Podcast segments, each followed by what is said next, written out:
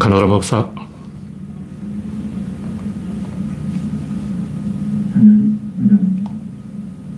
카나다라 법사.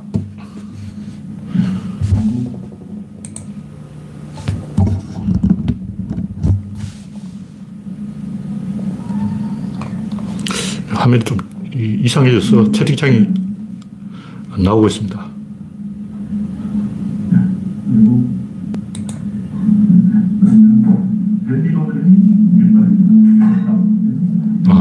이 방송했던 내용이 지금 제 모니터로 나오고 있기 때문에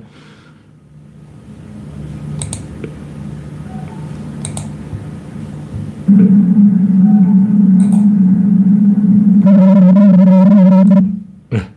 이제 정상화가 된 것으로 보인다. 고고님, 서티보님, 고윤재님, 영원중님 반갑습니다.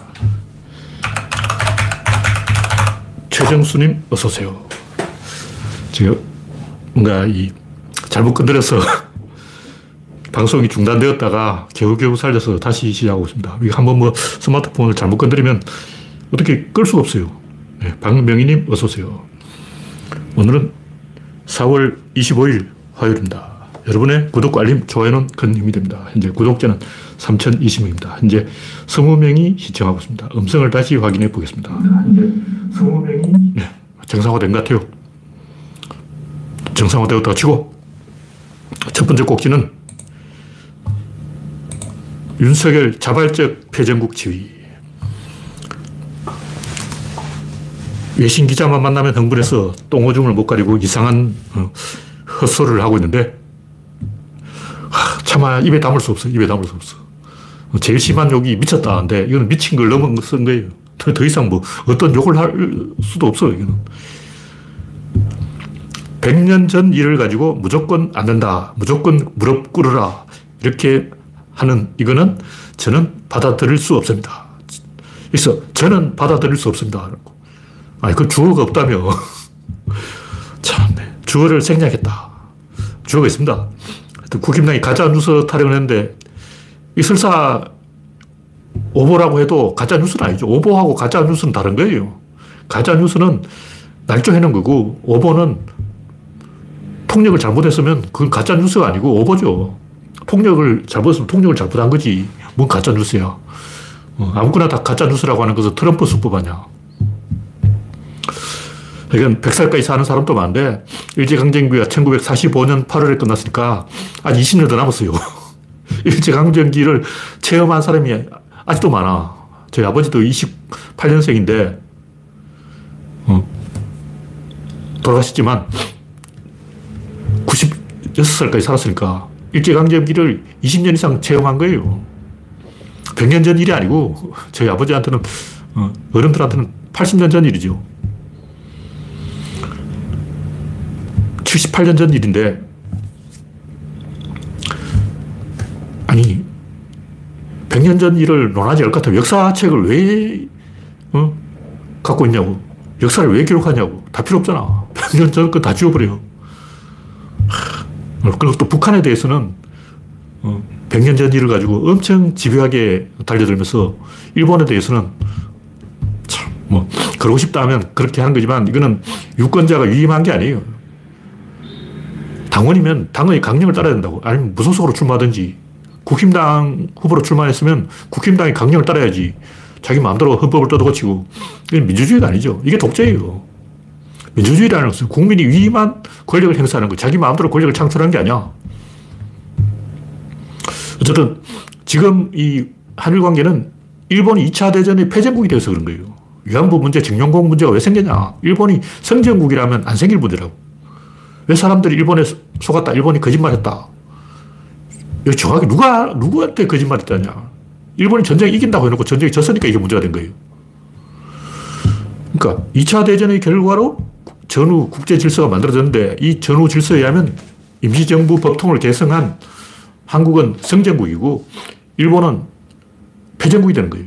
근데 모르는 사람들이 뭐 임시정부를 부정하고 1945년 8월에 건국했다. 건국절 운동을 하는데 이런 주장에 넘어가면 북한을 인정해버리는 거예요. 북한이 정통수를 가져버려. 굉장히 위험한 어리석은 생각이에요. 왜 이승만이 임시정부 법통을 주장할까? 상식적으로 생각해 보세요. 남북한이 통합선거를 해서 정부를 출범시켜야 되는데 이승만이 멋대로 남한만 단정을 수립해버린 거예요. 그럼 이 정통성이 있냐? 없어요. 왜냐? 대한민국 정부라며. 대한민국 정부라면 대한민국 국민 모두가 투표에 참가해야 돼. 근데 북한 국민은 투표에 참가를 안 했어요. 이승만은 남북 통합 대통령이 된 거예요.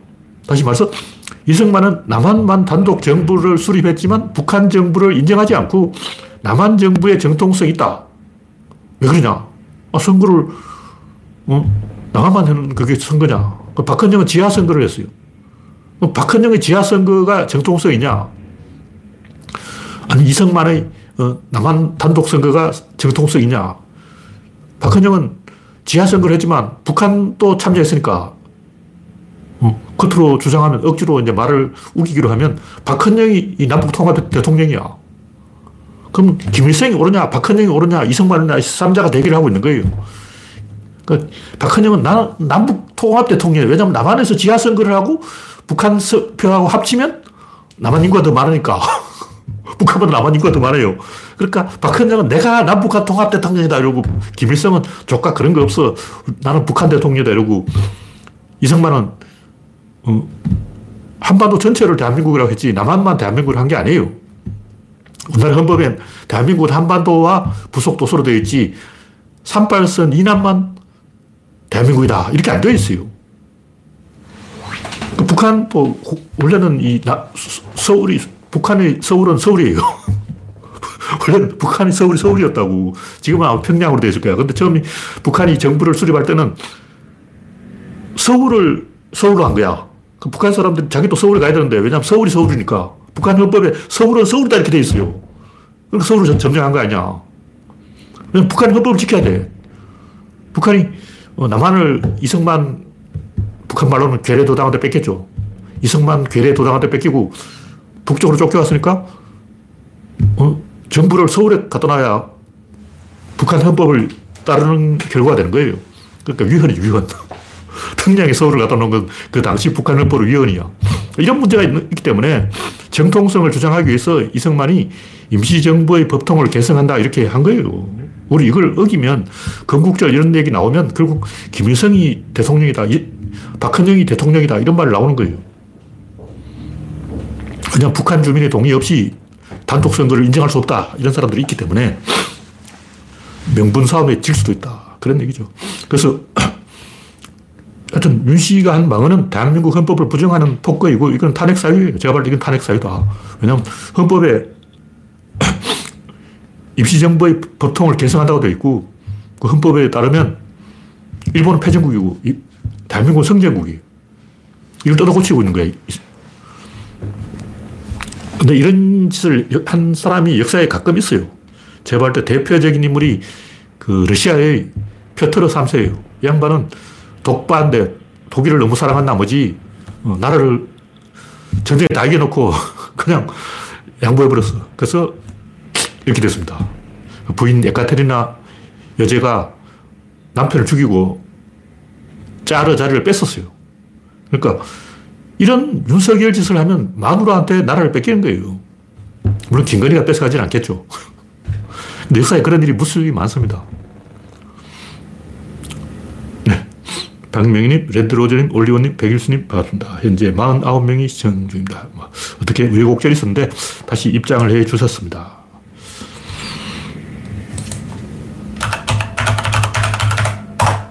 네.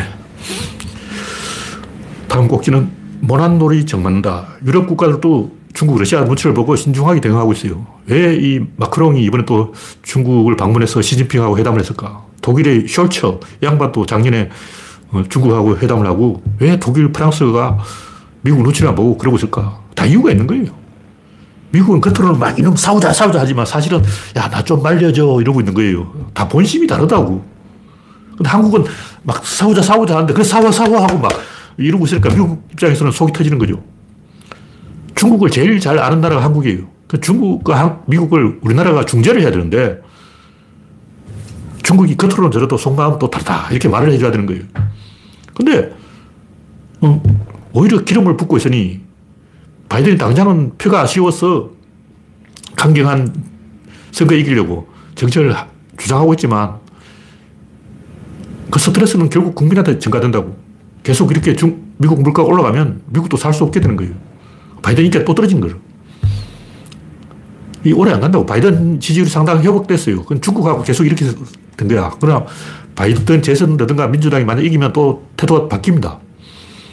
미국은 중국과 중재해줄, 해주기를 바라는 거고, 겉으로는 프랑스가 너, 어, 가래 붙었다, 설계 붙었다 하냐, 이러지만 속으로는, 아, 마크롱이 고마워. 마크롱이 총대를 매줬어. 마크롱이 아니면 누가 이런 일을 하겠어.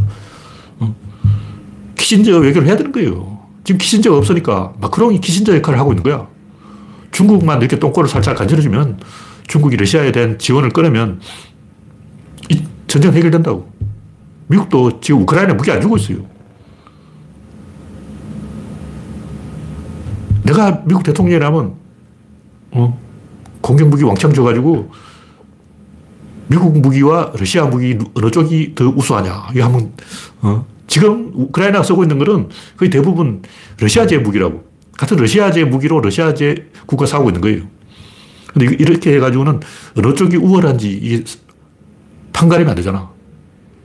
그래서 러시아는 무기 시장에 와서 우리 러시아제 무기는 검증됐다. 검증된 증거가 어디냐? 우크라이나에 가봐라. 이러고 있어요.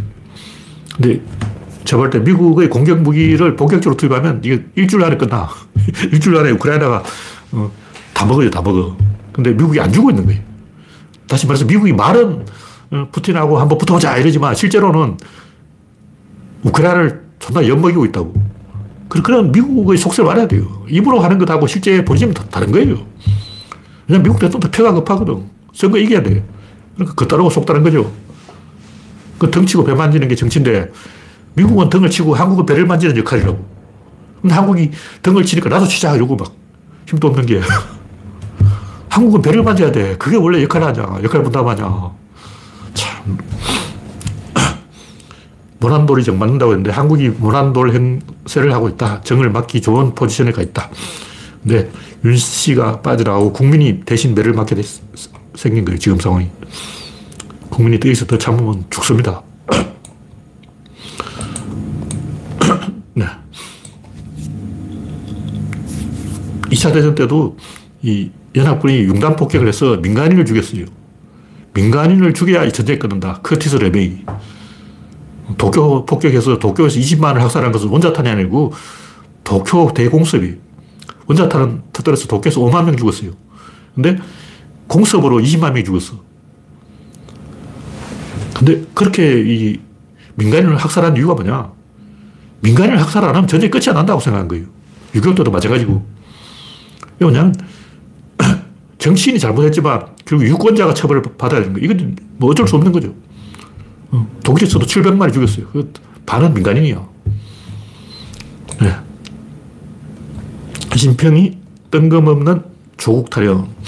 조국이 대선 후보로 나오기를 신평이 뭐 기다리고 있는 것 같은데 바람잡이 역할을 하고 있어요. 왜냐하면 이 김종인이 갑자기 금태섭 양반 대도 하는데 하여튼 심평의 말로는 금태섭은 고난의 서사가 없다. 뭐 당연히 안 되죠. 어쨌든 제 입장에서는 조국이 대통령이 되면 제일 배 아파할 사람은 우리 국기가 우리 국기 하고 떠들었던 어, 진중권이죠. 한때는 우리 국기 우리 국기 하다가 갑자기 태도를 돌변해가지고 강남 좌파 죽이기. 자기는 강북 좌파라는 거야. 강북 좌파는 강남 좌파를 절대 눈 뜨고 볼 수가 없다. 참 소인배 행동이. 어쨌든 저 입장에서는 이 이재명 하나로는 조금 불안하니까 이 경쟁 대항마로 이 조, 조국이 조금 출마해 주기를 바라고 있어요. 꼭 뭐 조국이 대통령 돼야 된다 이런 얘기 아니고 나중에 돼도 되죠. 이재명 다음에 조국 해도 되는데 그게 중요한 게 아니고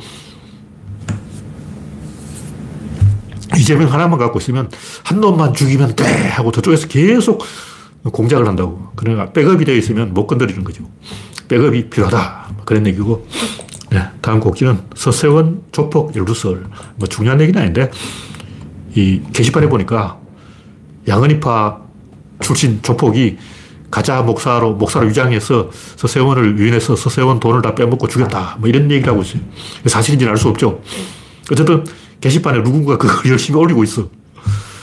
그리고 서세원 씨가 재혼을 했는데 재혼한 부인도 그 조폭과 한패다. 막 이런 주장을 하고 있고, 그동안 서세원 씨가 그 캄보디아에서 사업을 한다 그러는데 그 몇십 조짜리 사업을 한다는 거, 뭐 20조짜리. 도대체 서세원 씨가 무슨 재주로 거기서 20조짜리 사업을 하냐. 이게 다 그 조폭이 서세원 씨 돈 빼먹으려고 꾸민 사기다. 뭐 이런 설이 있어요. 제가 확인은 못했고, 게시판에 놔두는 얘기다. 제가 이런 얘기를 하는 것은 그 사망 원인이 조금 의심스럽더라고. 왜냐면 그 병원이라고 하는데 병원이 아니야. 병원에서 링게를 맞은 게 아니에요. 병원 비슷한 불법 의료시설인 것 같아요. 뉴스를 보니까 병원까지 안 생겼어. 그냥 가정집에다가 병원으로 위장해놓고 불법으로 그 마약이나 뭐 이런 걸 투약하고 있었던 게 아닌가. 부검을 해봐야 됩니다. 뭐 그런 얘기고. 네. 다음 곡기는 독도장사 서경덕. 네. 박신 탐하님이 미국 옐런 재무장관이 중국과 화해하기를 바란다고 전명했습니다. 이것도 미국의 속는 마음이에요. 속마음은 다 화해하기를 바라는 거죠. 서경덕 씨가 지금같이 어, 윤석열이 친일 망언을 했을 때 당당하게 어, 입장을 밝혀야지. 아니, 이 양반은 맨날 독도, 독도 그러면서 독도 지킴이 하다고 그런다면서 뭐 홍콩의 서시집에 독도 새우를 판다고 뭐 초밥을 판다 그런데 이런 짓 할 때가 아니야. 그건 비참한 짓이에요. 대학 교수라는 양반이 쪼잔하게 그런 그, 어, 일본의 그 이채널이라고 있어요. 이채널. 그, 일본의 일배충. 일본 일배충하고 싸우고 있어요. 이런 짓을 해봤자 일본 일배충의 사기만 올려주는 거예요. 그 일본 일배충이 결국 서경덕의 덕분에 살아있는 거예요. 이 양반이 뭐 독도 지킴이 운동을 한다 그러는데 볼때 이런 결정적인 순간에 침묵하고 있는 거야. 지금 서경덕이 어, 광화문에서 단식 투쟁을 해야지. 윤석열한테 항의했어. 지금 또 조용하냐고. 진짜 액션을 취해야 될 때는 김을 빼고 안 해도 될 때는 괜히 나서가지고 뭐 독도 독도 이러고 제가 볼때이 서경덕은 믿을 수 없는 사람이에요. 나쁜 사람이야. 물론 이제 좋은 일도 하죠. 좋은 일도 하는데 좋은 일은 좋게 해야 됩니다. 내가 주, 좋은 일을 하니까 나쁜 일도 조금 해도 된다. 이건 굉장히 나쁜 생각이에요. 좋은 일은 더 좋게 해야 된다. 윤석열이 나라를 팔아먹고 있는 이 중차대한 시국에 뭐 엉뚱한 이야기를 하고 있으면 이거는 비겁한 사람이다. 그런 얘기예요. 서경덕 이 양반이 옛날 그 국정원 끈앞풀 역할을 했죠. 그걸 뭐 아직 정확히 안 밝혀졌는데 나무위키에 검색해 보면 이 양반이 국정원 민간인 끈앞풀이다 이렇게 나와 있습니다. 네. 뭐이 정도 이야기하고 구조론 이야기로 가서 오늘은 내 팀 내는 과학이다. 머피의 법칙을 이야기했는데 머피의 법칙은 우리가 보통 머피의 법칙이라고 그러면 확률 이야기, 확률. 제가 여기서 이야기하는 것은 일어날 일은 일어난다. 이게 확률이 아니고 사건이 점점 점점 커지면 결국 갈 때까지 간다. 이런 얘기. 일단 애들 싸움이 점점 커서 어른 싸움이 되면 결국 보나마나 저거는 법정 간다. 소송 건다. 이렇게 되는 거예요. 보나마나 이건 탄핵된다. 갈 때까지 가는 거야. 왜냐하면 상대가 맞대응을 하기 때문에 그런 거예요. 그냥 일방작용이 아니고 상호작용이라고. 일방작용하고 상호작용은 틀려요. 그러니까 일방작용은 확률에 달린 게 맞습니다. 근데 상호작용은 유체역학이 작용하는 거예요. 확률이 작용하는 게 아니고 뭐냐면 이 상호작용이 되면 바둑으로 치면 끝내기를 잘하는 선수 이창호 구단이 이겨요. 그러니까 막 공격 바둑을 잘하는 사람보다 수비를 잘하는 쪽이 이기고 야구도 그렇고 축구도 그렇고 큰 경기로 가면 결국 수비에 의해서 결정이 됩니다. 왜냐? 공격보다 수비가 훨씬 더 유리해요. 초반은 공격 유리해요. 그냥 초반에는 이 양쪽이 대기를 하는데 공격은 자기가 딱 보고 있다가 공격하고 싶은 시점에 공격하고 싶은 장소를 골라서 1점 타격을 하는 거예요. 그러니까 어패를 찌르는 거죠. 근데 초반에 그렇게 끝이 나버리면 이제 공격이 이기죠. 근데 끝이 안 났다. 그럼 수비는 이제 낙동강 방어수로 후퇴를 하는 거예요. 그때부터 이제 공격책이 장소를 정할 수도 없고, 시간을 정할 수도 없고, 어패를 찌를 수도 없어요. 왜냐면 이미 전쟁이 붙었어. 이미 서로 다 덜통이 난 거야. 초반에는 공격 유리해요. 왜냐 상대가 아직 준비를 안 했잖아. 우크라이나도 러시아가 과연 쳐들어올지 알 수가 없는 거예요. 그러니까 러시아 입장에서는 자기가 쳐들어갈 장소를 고르고, 쳐들어갈 타이밍을 고르고, 쳐들어갈지 말지를 자기가 결정하는 거예요. 그리고 훨씬 더 러시아가 유리한 거죠. 근데 어느 정도 이게 붙어버리면 한 3개월 이상 끌어버리면 이제 서로 속을 다 알게 돼가지고 수비를 잘하는 쪽이 이겨요.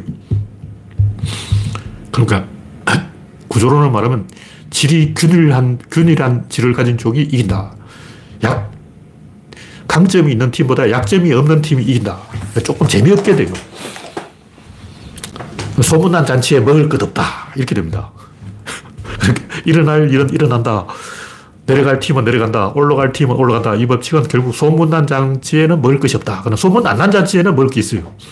뭐든지 그래. 초반에는 반짝 이 하수들도 찬스가 옵니다. 그러나 조금 이제 시간이 지나면 결국 정리될 것은 정리되고 감옥 갈 사람은 감옥에 가고 모든 것이 유체역학에 지배된다. 제가 이런 얘기를 하는 이유는 이걸 이 내시 균형하고 결부시켜서 제가 이야기하는 이 극한의 법칙, 그리고 노자의 이유극강, 그리고 내시 균형, 죄수의 딜레마, 유체역학, 이게 다 결국 같은 이야기라는 거예요. 뭐 흔히 이제 이야기하는 그 코끼리는 이야기 생각하지 마. 대부분 이제 정치적 프레임은 가지고 어떻게 수를 낸다는데 이게 다 개소리예요. 물론 아주 틀린 말은 아니에요. 여기서 중요한 것은 뭐 감상주의적인 선동 이게 먹힌 게 아니고 유권자가 맞대응을 하는 행동을 하면 안 되는 거예요. 그러니까 내가 상대방을 때릴 때는 상대방가 대응, 상대가 대응할 수 없는 지점을 때려야 돼. 근데 상대가 어떻게든 대응했다면 그건 역효과가 나요. 예를 들면 닉슨이 나는 거짓말장이가 아니다. 이 말 때문에 사람들이 거짓말장이다, 거짓말장이다. 이렇게 생각한 게 아니고 상대가 맞대응하는 행동을 해버리면 어떤 경우가 되면 그 사람이 가장 약한 점만 주목하고 강한 점엔 주, 주목을 안 해요. 닉슨이 잘한 게 많죠. 그 잘한 것은 안 봐요, 안 봐. 안 보고 잘못한 것만 보게 돼 있는 거예요. 왜냐면 이쪽이 공격이고 저쪽이 수비 포지션이 되어버린 거예요. 그러니까 닉슨은 코끼리를 생각하게 한 게 아니라 자기가 수비 포지션이 되어서 자기의 약점을 줄이려고 하다가 망한 거예요. 그러니까 강점이 있고 약점이 있다 면 강점을 가지고 이야기를 해야지 약점을 보, 보완하려고 하면 상대가 그 약점만 물고 들어지는 거예요. 그거 가지고 선거 다 해버려요. 그런 얘기죠. 이게 뭐냐면 결국 핵심은 유권자의 맞대응이다. 맞대응이 되면 유체역학이 됩니다. 권투라면 일방적으로 때리는 거예요. 근데 실험이나 유도라는 상대방을 찾고 소매를, 삿발을 잡고 유체 상태가 됩니다. 그럼 자기를 낮춰야 돼요. 높이는 쪽이 이기는 게 아니고 낮추는 쪽이 이긴다는 거죠. 이런 식으로 이 역학적, 물리적 상황으로 가버리면 반대 효과가 일어나는데 그때는 어떻게 지배되냐면 모든 것이 액션에 지배됩니다. 행위에 지배되는 거예요. 인지 부조화라든가 스톡홀름 증후군, 계급 배반 투표, 뭐 이런 제가 여러 가지 예를 들어놨어요. 한 10가지 예를 들어놨는데, 노자의 이유극강, 늑대에 쫓기는 사슴, 물에 빠진 사람의 지푸라기 잡기, 궁지에 몰린 사람의 자해 행동, 내시 균형에서 죄수의 딜레마, 이런 행동들이 전부 액션을 따라가는 거예요. 또 스톡홀름 증후군. 우리가 생각하기는 이게 뭐 가스라이팅을 당했나, 뭐 여러 가지 이제 세뇌를 당했나, 뭐 이런 얘기를 하는데 뭐 그것도 영향이 있지만 본질은 신문 기자가 마이크를 딱 건너고 한마디 하라 그러면 맞대응을 하려고 그러는 거예요. 맞대응을 하려고 하면 상대방을 꺾어버려야 돼. 신문 기자가 저 인질범 새끼, 나쁜 새끼죠. 그러면 상대를 이겨먹으려고 아닌데 좋은 사람인데 이래버린 거예요. 저번에 그 우디 알렌 이야기도 했지만 순위 프레비는 그 상황에서 어떻게 행동할까? 정상적인 행동은 우디 알렌 저 영감자의 새끼가 나이도 많은 처먹은 새끼가 나같이 어린 여자애를 꼬셔가지고 이게 뭐하는 짓이냐고. 어? 페미니즘에 입각해서 우디 알렌을 노인네, 저 노방란 노인네 조져야지. 근데 왜 순위 프레비는 신문 기자를 엿먹였을까? 그 신문 기자 마이크를 딱 들이대요. 마이크를 가지고 팍 공격을 해버린 거예요. 그럼 방어하려는 심리가 생기는 거예요. 받아치려고 하는 거죠. 그럼 어떻게 하면 그 신문 기자를 엿먹일까? 이겨먹을 생각을 하는 거예요. 그러면 이제 이 인지 부조화 상황으로 가버려요. 옳고 그름 따지는 게 아니고 액션을 계속 연결하는 상황. 다시 말해서 신문 기자가 알란 저 영감쟁이 새끼, 저 미친 노방난 새끼 욕이나 한마디 해주시죠. 그러면 그 시킨 대로 욕을 해야 되는 거예요. 근데 상대방 시키고 내가 복종을 하는 상황이 되어버린 거예요. 그러면 이제 어색해져서 다음 할 말이 없어요. 근데 반대로 신문 기자를 엿먹이면 신문 기자가 발끈해가지고 아니 저 어, 떻게 그럴 수가 있습니까? 하고 또 한마디 할 거 아니야. 그럼 또 한마디 엿을 먹이고 또 엿을 먹이고 빅엿을 먹이고 신문 기자를 계속 엿먹일 수가 있어요. 자기가 주도권을 잡는다는 거죠. 여러 번 얘기했지만 남자가 프로포즈를 하면 일단 no를 해야 여자가 주도권을 잡아요. yes 해버리면 그때부터 끌려가. 그렇기 때문에 이 맞대응할 수 있는 그런 카드를 선택한다. 대표적으로 이제 도박꾼의 심리. 도박꾼이 도박장에 들어가서 올인됐다. 돈이 다 털렸어요. 근데 빨리 그 도박판 떠나야 되는데 안 떠나. 대부분 보면 돈 따면 그 돈 다 잃을 때까지 그게 있어요. 그 도박장에서 돈을 잃어먹는 이유. 돈을 잃을 때까지 도박을 합니다. 일어서지를 못해요. 왜냐하면 도박을 해서 돈을 한 번에 따는 맛을 보는 순간 세상이 다 시시해 보여. 일을 하면 뭐하냐, 출근을 하면 뭐하냐, 자식을 키우면 뭐하냐, 연애를 하면 뭐하냐, 다 필요 없어. 그냥 돈을 따는 순간 내가 선택받은 사람이라고 우월감이 생겨가지고 하나님 나한테 특별히 복을 줬는가 봐. 나는 선민사상, 우월의식 이런 게 생기기 때문에 우쭐을 해버린다고. 우쭐을 한 수, 순간 이제 그때부터 맛이 간 거죠. 그래서 계속 그 도박판에 남아있으려고 해요. 그 무슨 얘기냐면 행동이라는 것은 꼬리에 꼬리를 물고 계속 연결이 되는데 계속 그 연결의 중심에 있으려고 하는 거예요. 그건 뭐냐 흥분된 상태, up된 상태, 에너지가 식은 땀이 나고 머리칼이 뾰족하게 서고 이런 이 고양된 상태, 이 상태에 계속 머무르려고 하고 그게 이제 계급 배반 투표로 나타나는 거예요. 진보 세력은 자꾸 설득을 하려고 그러는데 설득 당하는 사람은 어려요. 갑이 아니라고. 농민들이나 노동자들은 자기가 갑이 되고 싶어. 설득되는 사람이 되는 게 아니라 자기가 누군가를 줘 패고 싶은 거예요. 패는 자에게 권력이다. 누굴 패줄까? 조준적으로 패냐? 이준석. 만만한 게 약자다. 약자를 패라. 이게 이준석의 수법이 먹히는 이유가 뭐, 뭐냐? 이준석은 액션을 지시한 거예요. 트럼프. 외국인 노동자를 좁혀라. 흑인을 좁혀라. 액션을 지시한 거라고. 호르몬이 나온다는 거죠. 이게 단순히 감정적인 선동이 아니고 여기서 중요한 것은 이렇게 가야 궁극적으로 밑바닥 본질이 드러나는 거예요. 뭐냐면 2차 대전이라고 치고 결국 누가 이기냐. 의지가 강한 놈이 이겨. 최후엔 누가 이기냐. 생산력이 강한 놈이 이겨. 인구가 많고 땅이 넓고 생산력이 공장이 많은 나라가 미국하고 소련이라는 거죠. 소련이 독일보다 인구가 많고 공장이 많고 땅이 넓었어요. 결국 최종적으로는 생산력이 결정되는데 중요한 것은 이 좌파들이 그 개념이 없기 때문에 좌파들은 그냥 야라 해가지고 입틀어 가지고 그냥 설득을 하려고 그래요. 무엇이 옳고 그런가. 여기서 중요한 것은 근본이 있고 이 말단이 있는데 좌파도 꼭 이걸 가지고 얘기해. 이 근본은 이야기 안 해. 근본은 생산력인데 이건 이야기 안 하고 뭐 환경이라든가 뭐 지구온난화 이런 것만 자꾸 얘기해. 결국 이 문제를 해결하려면 인류의 생산력이 지구 온난화를 이길 정도로 올라가야 돼요. 지금보다 생산력이 더 향상되지 않으면 인류는 멸종합니다. 죽어요, 이제 죽는다고. 뭐 지구 온난화를 뭐, 어? 태양광을 하든, 뭐, 풍력 발전을 하든, 수소를 하든, 다 죽어요. 못 이겨. 이겨야 돼. 과학이 환경을 이겨야 최종적으로 결론이 나오는 거예요.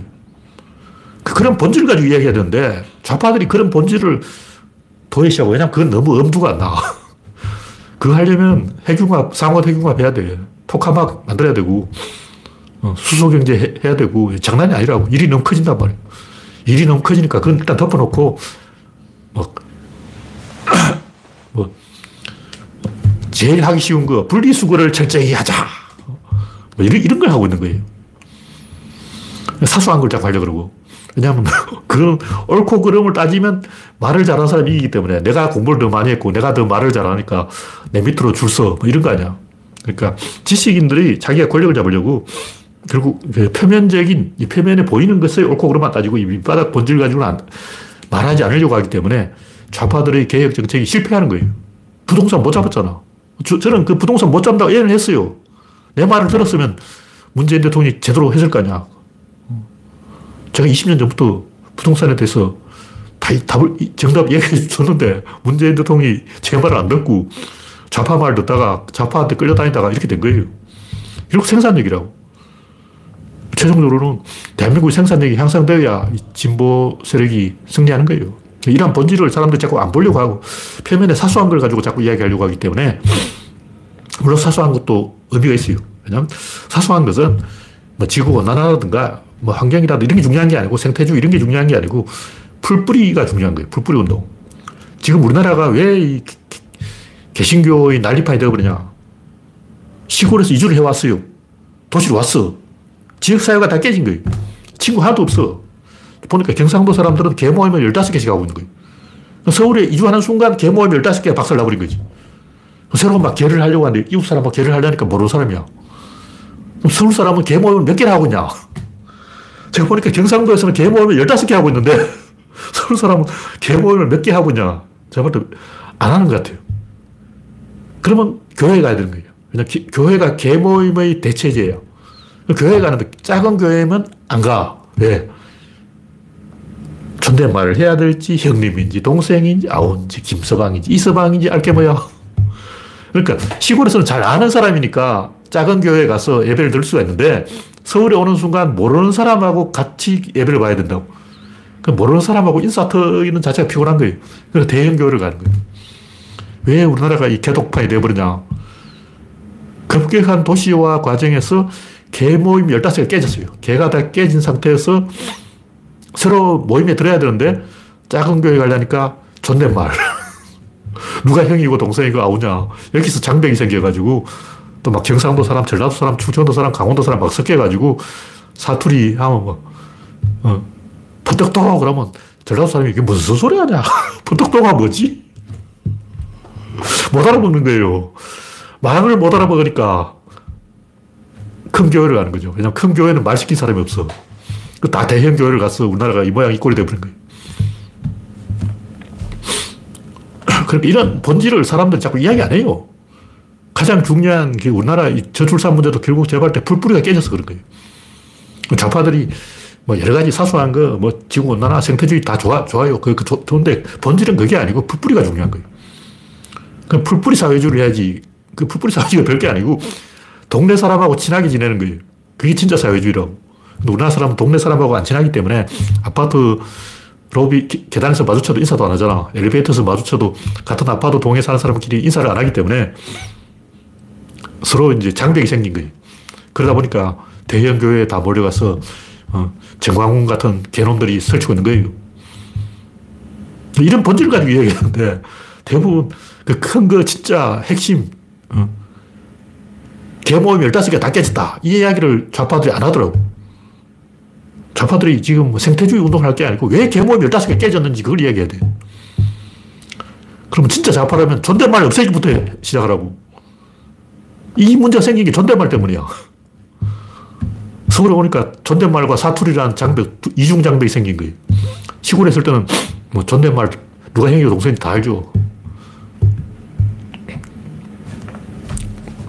그래서 이, 이러한 그 액션을 위주로 하는 내 팀 내 현상, 머피의 법칙 현상이 결국 인류의 진화의 자연스러운 흐름과는 맞는 거예요. 왜냐하면 이게 본질을 드러내는 거예요. 다시 말해서 사람들이 트럼프를 욕하지만 트럼프는 미국 사회의 어떤 본질을 드러냈어. 이준석도 마찬가지. 이준석은 나쁜 놈이지만 어쨌든 그 가장 핵심이 되는 본질을 건드렸어요. 나쁜 쪽으로 건드렸지. 나쁜 쪽으로 건드리긴 했지만 일단 본질을 건드렸어요. 본질을 드러나야 돼. 자꾸 사람들이 본질을 은폐하려고 하는데 진짜 중요한 건 이야기를 안 하려고 해요. 근데 우파 꼴통들이 그걸 드러내는 거예요. 예를 들면 태극기 할배들이 노인 자살 문제를 드러낸 거예요. 우리나라의 노인 자살 문제가 심각한데 젊은 사람들이 그걸 모르고 있어요. 근데 태극기 할배들이 그걸 드러낸 거야. 막 화를 낸다고. 영감자들이 왜 화가 났지? 뭔가 이유가 있을 거 아니야. 조사해보니까 노인 자살 문제가 심각하다. 태극기 할배들 덕분에 그걸 알게 된 거죠. 그런 거죠. 그래서 이 결국은 심리학적인 목표, 뭐 동기, 야망, 신념 이런 다 개소리고 그냥 말 갖다 붙인 거예요. 진짜는 물리학이고 에너지고 인간은 에너지 흐름에 편승하려는 본능이 있어요. 그리고 큰 흐름에서 보면 이게 오라. 너무 그 어떤 팩터, 사실 이거 따지면 점점 산으로 가서 어, 사공이 많아서 배가 산으로 가는 그런 잘못된 결과가 나오는 거예요. 그래서 트럼프 덕분에 어떻게 보면 중국과 미국의 이 어떤 대결, 이 드러난 거예요. 왜냐면 언젠가는 중국과 미국이 한 판 붙어야 돼요. 언젠가 한 판 붙어야 되는데 트럼프 덕분에 이게 드러난 거예요. 근데 바이든 내가 봤을 때 잘못하고 있어요. 우리나라가 그 중간에서 조절을 잘 해야 돼요. 중국이라는 리스크가 잠복해 는데 그 잠복한 리스크를 드러내는 역할을 보수 꼴통들이 잘 하고 있다. 뭐 그런 얘기죠. 큰 흐름에서 보면 그것도 필요한 것이긴 한데 당장은 나쁜 놈입니다. 네. 마지막으로 사색적 내 이야기를 조금 하면 뭐 제가 수학자가 아니기 때문에 이걸 방정식을 못 만들어서 저는 이 답을 알고 있다고 생각하는데 말로 표현하는 게 조금 어려워요. 세 가지 설명법이 있는데 하나는 한북거리기와 이게 같은 얘기다. 뭐 이런 게 있고 또 하나는 삼각형의 정의 이게 사, 색이 아니고 사실은 삼색입니다. 삼색. 가운데는 빼놓고 얘기하자고. 일단 지도가 있는데 그 색칠을 하는 거예요. 그 색깔이 중요한 게 아니고 변이 몇 개냐. 변이 세 개라는 거죠. 그냥 영토가 있으려면 면적이 있어야 되고 면적이 있으려면 가로 꼬박이 세로가 있어야 되는데 대각선까지 삼각형이 되, 돼야 되는데 세 구역이 셋으로 분할되어 있어요. 여기서 하나를 더 추가하려고 하면 그 하나는 반드시 내륙국가 포위돼 버려요. 주변국에 의해서 포위돼 버린 거예요. 일단 여기 한 나라가 있는데 주변에 세 나라가 있어. 두 나라가 있어요. 하나가 있고 두, 두 개가 돼 있어요. 근데 여기서 세 번째를 추가하려고 할 때 이 세 번째와 첫 번째 변의 나라는 이렇게 에워싸버려요. 두 번째 나라는 가운데 포위돼 버려요. 이건 삼각형이라고, 삼각형. 삼각형이 변이 세 개다. 그리고 이거는 사색 문제가 아니고 사실은 삼색 문제다. 사색이라고 이름을 붙여놓은 것은 지도에 색깔을 칠해서 그렇고 색깔을 따지지 말고 변을 따지자고. 왜 색깔을 따지냐고. 색깔이 중요한 게 아니죠. 왜냐하면 서양 채선은 면으로 가는데 동양 장기는 선으로 가요. 선이나 면이나 똑같은 건데 결국 선으로 해도 같은 결론이 나와야 돼요. 그, 런 관점에서 보면 이거는 사생 문제가 아니고 삼선 문제다. 그, 또세 번째 정명법은 이거는 사면체 문제예요, 사면체. 예를 들면 정사면체는 있는데 정오면체는 없어요. 정육면체는 있는데 이 육면체들은 서로 면이 인접해 있지 않아. 다시 말해서 정이면체도 없고 정일면체도 없고 왜 정, 사면체만 있냐고. 그리고 사면체는 이 네 개의 면이 있는데 네 개의 면이 모두 나머지 세 개의 면과 변을 공, 공유해요. 이게 한북거리기하고 똑같은 건데 서로 다 연결되어 있다는 거죠. 동떨어져 있는 건 없어. 근데 정육면체는 앞뒤로 좌우로 상하로 이렇게 세 개의 대칭이 있어요.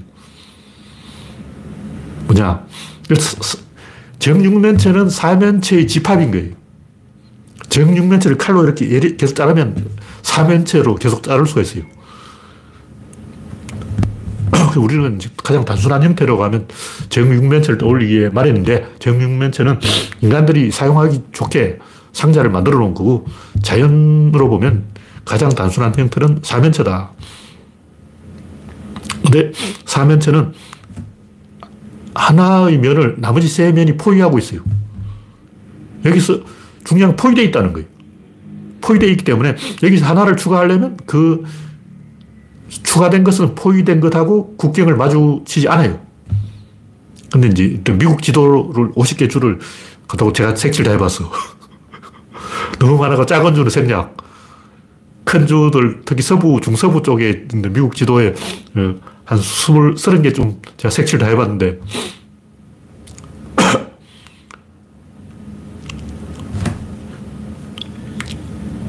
주변에 한 색깔밖에 없으면 그 완전히 이제 몽고처럼 내륙국가가 돼서 어떤 나라 속, 나라 속에 나라가 있는 거예요. 그 아프리카에 가보면 그런 나라 좀 있어요. 남아공 안에 서와질랜드가 나라 안에 나라가 있어요. 그러니까 남아공을 지나지 않고, 않고는 외국으로 갈 수가 없어. 러시아 주변에도 그런 나라가 많죠.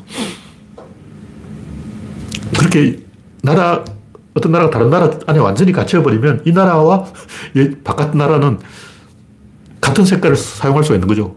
근데 자세히 뜯어보면 미국 주도 각 주에다 색칠을 해보라고. 그럼 결국 사실상 그런 효과가 있어요. 그냥 뭐 이게 왜 중요하냐면 굉장히 중요한 얘기인데 구조론적으로 보면 입체에다가 가속도를 부여하면 그게 4차원이에요. 다시 말해서 4차원이 따로 있는 게 아니고 부피가 있는데 이 부피에 압력을 걸면 그게 4차원이라고. 그 압력을 거는 방법. 그럼 여기 뭐 부피가 있다. 이걸 가속해버리면 아인슈타인은 그걸 시간이라 그러는데 시간으로 표현할 수 있는 거지 엄밀하게 말하면 그게 왜 시간이야? 그 시간 아니에요. 시간이 아니고 압력이 압력. 다시 말해서 여기 압력이 걸려있으면 그걸 중력일 수도 있고 뭐 관성력일 수도 있고 가속도일 수도 있고 어떤 형태든 여기에 압력이 걸리면 그 압력을 아인슈타인이 그냥 시간이라고 표현해 놓은 거죠. 그게 왜 시간이냐고. 시간하고 관계없어. 시계하고 아무 관계없어요. 시간은 압력을 측정하는 방법이죠. 그 압력을 측정하려면 여기 이제 풍선에 구멍을 뽕 내고 바람이 풍선에서 빠져나오는 시간을 재보자고. 바람이 10분 만에 풍선에서 다 빠져나오면 아, 이게 압력이 얼마구나. 시간을 통해서 압력을 재는 거지. 그건 압력을 측정한 수단이지 압력 그 자체는 아니라고. 다시 말해서 여기 부피에다가 어떤 형태로도 압력만 그려주면 그게 4차원이라는 거죠. 이 원리를 적용하면 마찬가지로 면에다가 하나를 더 변수를, 매개 변수를 추가하기만 하면 그게 이제 입체가 되는 거예요. 뭐 사면체가 된다고. 뭐 지도는 평면이잖아. 근데 사면체는 입체예요. 평면과 입체도 똑같은 구조적으로는 같다. 이 말은 선과 면의 관계도 같다. 면과 입체의 관계도 같다. 입체와 구조로만 체와 개의 관계도 같다. 그럼 개체 각선점 다섯 가지가 있는데 여기에다 변수를 하나 추가하면 여기 되고 여기다 변수를 하나 추가하면 여기 되고 여기다 변수를 하나 추가하면 여기 되고 여기다 변수를 하나 추가하면 여기 되는데 이 구조론에서 말하는 개체 각선점 4321 0차원의 논리가 이 사생 문제하고 똑같아요. 딱 그 얘기라고. 그러니까 입체를 뜯어서 면을 만들어 놓은 거예요. 그 차이다. 네. 오늘 이야기는 여기서 마치겠습니다. 참석해주신 76명 여러분 수고하셨습니다. 감사합니다.